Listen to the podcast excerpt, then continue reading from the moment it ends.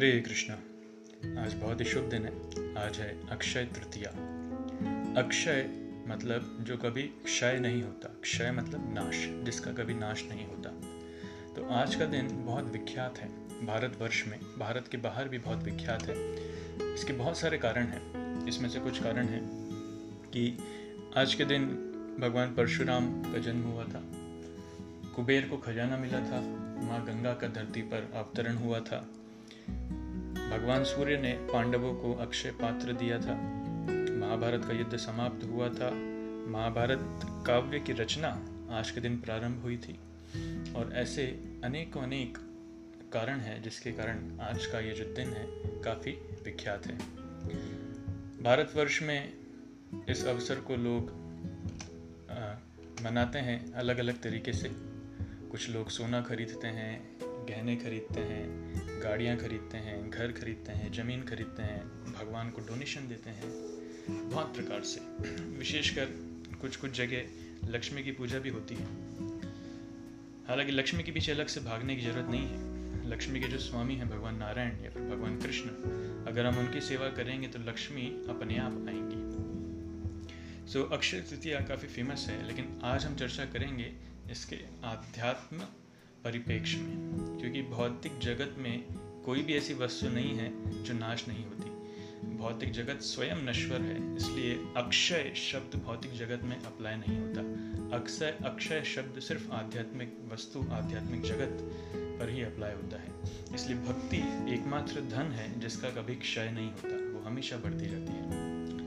तो एक बहुत विशेष लीला आज के दिन हुई थी। जानते हैं चैतन्य महाप्रभु के गुरु थे श्रीपाद ईश्वरपुरी। ईश्वरपुरी के गुरु थे श्रीपाद माधवेंद्रपुरी। तो माधवेंद्रपुरी वृंदावन में रहा करते थे और वो सन्यासी थे और अयाचक वृत्ति फॉलो करते थे। अयाचक वृत्ति का पालन करते थे। अयाचक वृत्ति मतलब वो कभी भी किसी से कुछ मांगते नहीं थे। जीवन निर्वाह तो छोड़िए अपने आहार के लिए, खाने पीने के लिए भी कुछ नहीं मांगते थे। उसे कहते हैं अयाचक वृत्ति। अगर भगवान की कृपा से कोई अगर स्वयं आकर उन्हें कुछ प्रदान करे तो उसे ग्रहण करते थे जितनी उनको आवश्यकता है, लेकिन आगे रहकर मांगते नहीं थे। भिक्षा करने नहीं जाते थे। तो ये बहुत उच्च स्तर है भक्ति का। इसलिए हम देखते हैं कि भारत में सभ्यता थी कि पहले मनुष्य साधुओं को स्वयं जाकर प्रसाद देते थे। उनकी सेवा करते थे, लेकिन आजकल वो सभ्यता धीरे धीरे खत्म होती जा रही है। तो माधवेंद्र पुरी बैठकर ध्यान करते थे, हरे कृष्ण महामंत्र का जप करते थे, और वृंदावन में रहते थे, वृंदावन में पेड़ों के नीचे बैठकर हरे कृष्ण महामंत्र का जप करते रहते थे। तो एक दिन उन्होंने कुछ, उनको कुछ प्रसाद मिला नहीं, और भूख काफ़ी लग रही थी, लेकिन क्योंकि आयशक वृत्ति है तो मांग भी नहीं रहे थे। तो बैठकर भूखे पेट, खाली पेट वो अपना जप कर रहे थे। और थोड़ी देर में एक लड़का वहाँ पर आता है, एक ग्वाल बाल, एक बहुत सुंदर लड़का वहाँ पर आता है, जिसके पास में एक एक हांडी थी, दूध से भरी हुई। तो आकर आता है उसमें और माधवेंद्रपुरी को कहता है कि, अरे बाबा, आप भूखे लगते हैं। वृंदावन में कोई भूखा नहीं रहता। ये लीजिए दूध। दूध को पान कर लीजिए, इससे अपने भूख मिटा लीजिए मैं थोड़ी देर में आऊँगा तो ये हांडी में आपसे वापस लेके चला जाऊँगा। तो माधवेंद्र पुरी उस लड़के को देखते हैं, बहुत प्रसन्न होते हैं। इतना सुंदर लड़का कभी देखा नहीं। तो वो दूध ले लेते हैं और बहुत उत्साहपूर्वक दूध का पान करते हैं और जो हांडी है, वो संभाल करके रख देते हैं। प्रतीक्षा में जब वो लड़का आएगा, तब मैं उसे वापस हांडी दूँगा। तो प्रतीक्षा कर रहे हैं, कर रहे हैं, कर रहे हैं। समय निकलता गया निकलता गया। शाम हो गई, रात होने वाली है, लेकिन वो लड़का वापस नहीं आया। तब उन्हें चिंता होने लगी कि वो लड़का आया क्यों नहीं, आया क्यों नहीं। तो उनका ध्यान उनकी साधना में न लगते हुए उस लड़के के चिंतन में ही लगा। सिर्फ़ उसके बारे में ही सोच रहे थे, इतना सुंदर रूप। और ऐसे ही आधी रात हो गई, आधी रात में उस अवस्था में बैठे बैठे उस जब कर रहे थे। जब करते करते उनको झपकी लगी, नींद आने लगी। तो झपकी लगी तो उसी झपकी में उनको स्वप्न आया स्वप्न में वही लड़का वहाँ पर आया कि बोले माधवेंद्रपुरी मैं गोपाल हूँ और यहाँ पर इन झाड़ियों के नीचे मुझे कई सालों से दबा के रखा गया है। तो मैं चाहता हूँ कि आप मुझे यहाँ से निकालें और मेरी सेवा पूजा चालू करें। तो इसके बाद स्वप्न टूट जाता है। तो जैसे माधवेंद्रपुरी जागते हैं एकदम आश्चर्य आश्चर्य होता है, अरे, ये तो स्वयं भगवान कृष्ण है, जो गोपाल के रूप में आए थे और मैं दुर्भाग्यशाली में पहचान नहीं पाया। लेकिन फिर भी भगवान का आदेश है तो सुबह वो गाँव वालों को इकट्ठा करते हैं और जो जगह गोपाल ने बताई थी, उस जगह जाकर के वो खुदाई चालू करते हैं, झाड़ी के नीचे। तो खुदाई चालू करते हैं और नीचे वाकई में उन्हें एक गोपाल का विग्रह मिलता है। तो उस गोपाल के विग्रह को निकालते हैं। जैसे गोपाल के विग्रह को निकालते हैं, सारे वृंदावन वासी बहुत प्रसन्न हो जाते हैं। ये घटना है जतिपुरा की। तो माधवेंद्रपुरी जो यति यति मतलब सन्यासी हैं, उनके नाम पर उस गाँव का नाम पड़ा यतिपुरा, जिसे अभी जतिपुरा कहा जाता है। तो वहाँ पे गोपाल जी को निकाला गया और गोपाल जी को निकालने के बाद गाँव वाले इतने प्रसन्न थे कि उन्होंने इमिजिएटली उन्हें गोवर्धन के ऊपर लेके गए और एक मंदिर बनाया। टेम्पररी घास फूड्स और बम्बू के साथ एक मंदिर बनाया। सॉरी मंदिर नहीं बनाया। मंदिर से पहले गोपाल को लेकर के गए और गोपाल का अभिषेक किया। तो गाँव में जितना दूध था, दूध वगैरह लेकर आया, दूध से अभिषेक किया, पानी से अभिषेक किया, पंचगव्य से अभिषेक किया, और उसके बाद गोपाल को भोग लगाया। तो जितना, जितने घरों में जो भी खाना था, सब वृंदावन वासी लेकर के आने लगे। और बहुत बड़ा आयोजन हुआ, बहुत बड़ा आ, मतलब कितने गाँव उसको खा सकते हैं। पहाड़ों के पहाड़ अन्न वहाँ पे इकट्ठे हो गए ऐसा लग रहा था। और घी की नदियाँ बहने लगी। तो ये सब आयोजन गोपाल की सेवा में हुआ। उसके बाद गोपाल की सेवा पूजा के लिए वहाँ पर मंदिर बनाया गया। उस मंदिर में गोपाल को रखा गया। तो ये विग्रह कौन है? ये विग्रह है श्रीनाथ जी जो बाद में वहाँ से चले हो चले गए और नाथ द्वारा में अभी स्थापित हैं। तो कुछ दिनों बाद जब उनकी सेवा पूजा वहाँ पे चल रही थी वृंदावन में तो माधवेंद्र पुरी को रात में वापस स्वप्न आया। उस स्वप्न में गोपाल जी उन्हें आदेश देते हैं कि मुझे बहुत गर्मी लग रही है। मैं इतने समय से ज़मीन में था तो इस कारण मुझे बहुत गर्मी लग रही है, इसलिए मेरा अनुरोध है कि आप जाइए, मलय पर्वत से मेरे लिए चंदन लेकर आइए। उड़ीसा मतलब जगन्नाथपुरी जगन्नाथपुरी के पास में आप जाइए, वहाँ से मेरे लिए चंदन लेकर आइए और मेरे मेरे शरीर पर लगाइए। अभी वृंदावन से जगन्नाथपुरी कई हज़ार किलोमीटर दूर है और उस समय फ्लाइट्स या ट्रेन नहीं हुआ करती थी। उस समय यात्रा पैदल करना पड़ती थी। तो माधवेंद्र पुरी यद्यपि वृद्ध थे, लेकिन फिर भी गोपाल का आदेश प्राप्त करके उन्हें बहुत प्रसन्नता हुई। प्रसन्नता पूर्वक वो अकेले चल पड़े पैदल पैदल। तो महीने भर की यात्रा करते हुए वो उड़ीसा में एक गाँव है जिसका नाम है रेमुणा, वहाँ पर आए। उस रेमुणा में भगवान गोपीनाथ का एक विख्यात मंदिर है। उस विख्यात मंदिर में जो विख्यात बात है, वो है भगवान को छोटे छोटे पात्र में, हांडी में खीर खीर का भोग लगाया जाता है।